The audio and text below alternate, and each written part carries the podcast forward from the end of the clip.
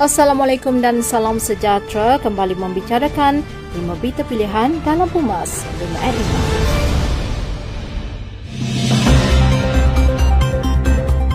Istilah kluster mahkamah direka oleh pasukan propaganda sebagai usaha berterusan memburuk-burukkan sebilangan pimpinan AMNO selepas pilihan raya umum ke-14.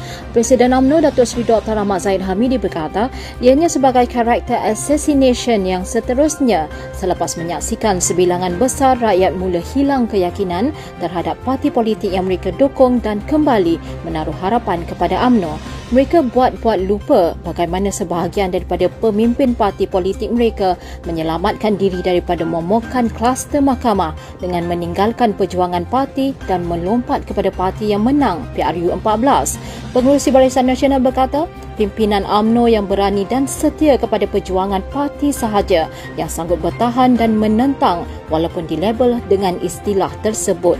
Justeru mereka yang lompat parti sebenarnya tiada moral standing untuk memberi pandangan terhadap individu yang konon mereka gelar sebagai kluster mahkamah. Setiausaha Agung AMNO Datuk Seri Ahmad Maslan yang juga ahli Parlimen Pontian dilepas dan dibebaskan oleh Mahkamah Tinggi atas pertuduhan gagal mengisytiharkan RM 2 juta yang diterima daripada Datuk Seri Najib Tun Razak kepada Lembaga Hasil Dalam Negeri dan memberi penyataan palsu kepada Suruhanjaya Pencegahan Rasuah Malaysia.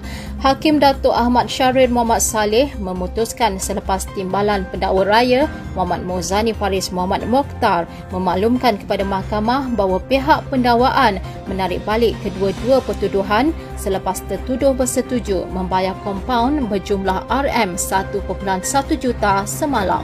Pihak pendakwa raya mengesahkan tertuduh tidak akan dihadapkan semula dengan pertuduhan-pertuduhan yang sama pada masa akan datang.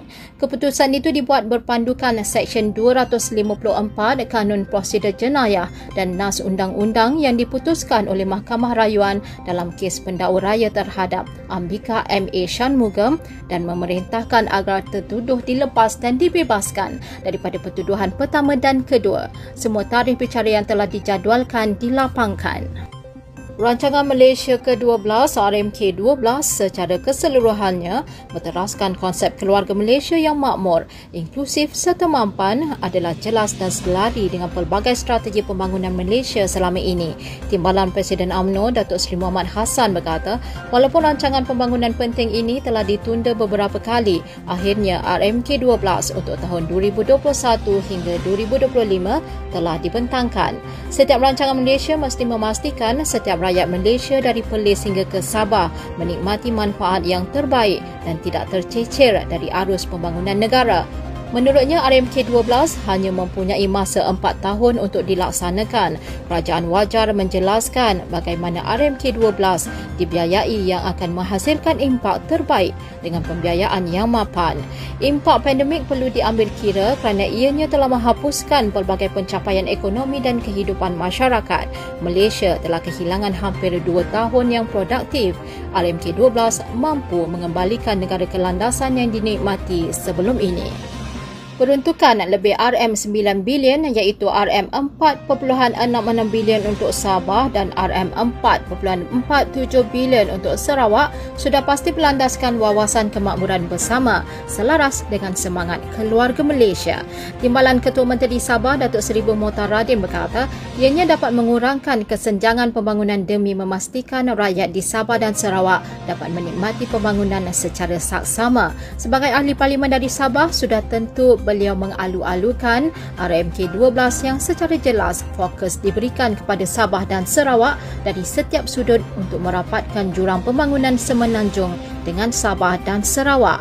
Ianya bukan sahaja pembangunan dari segi infrastruktur asas, namun rakyat di negeri itu juga memerlukan pendapatan tinggi serta peluang pekerjaan, menyertai program keusahawanan dan industri serta pelbagai lagi. Beliau berharap pelaksanaan RMK 12 khususnya di Sabah dapat berjalan lancar tanpa sebarang masalah dan sebarang karena birokrasi.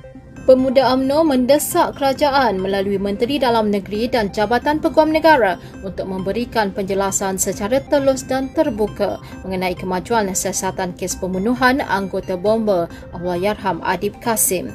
Ketua Pemuda AMNO Datuk Dr. Ashraf Wadi Dusuki berkata, rakyat dan keluarga Allahyarham berhak untuk mengetahui bagaimana siasatan yang dijalankan sebegitu lama gagal membawa suspek-suspek ke muka pengadilan. Sudah tiba masanya kerajaan memberikan pengiktirafan kepada Allah Yarham Adib selaku wira negara selain bayaran pampasan yang munasabah kepada pihak keluarga sebagai satu bentuk penghormatan atas jasa dan pengorbanannya. Menurutnya, Allah Yarham telah melaksanakan amanah negara hingga mengorbankan nyawa untuk kesejahteraan rakyat. Sekian dari saya, Kaslinda Abdul Kadir. Jangan lupa temu janji kita Isnin hingga Jumaat jam 5 petang. 5 berita pilihan hanya di Pumas 5 at 5. Assalamualaikum dan salam muafakat nasional.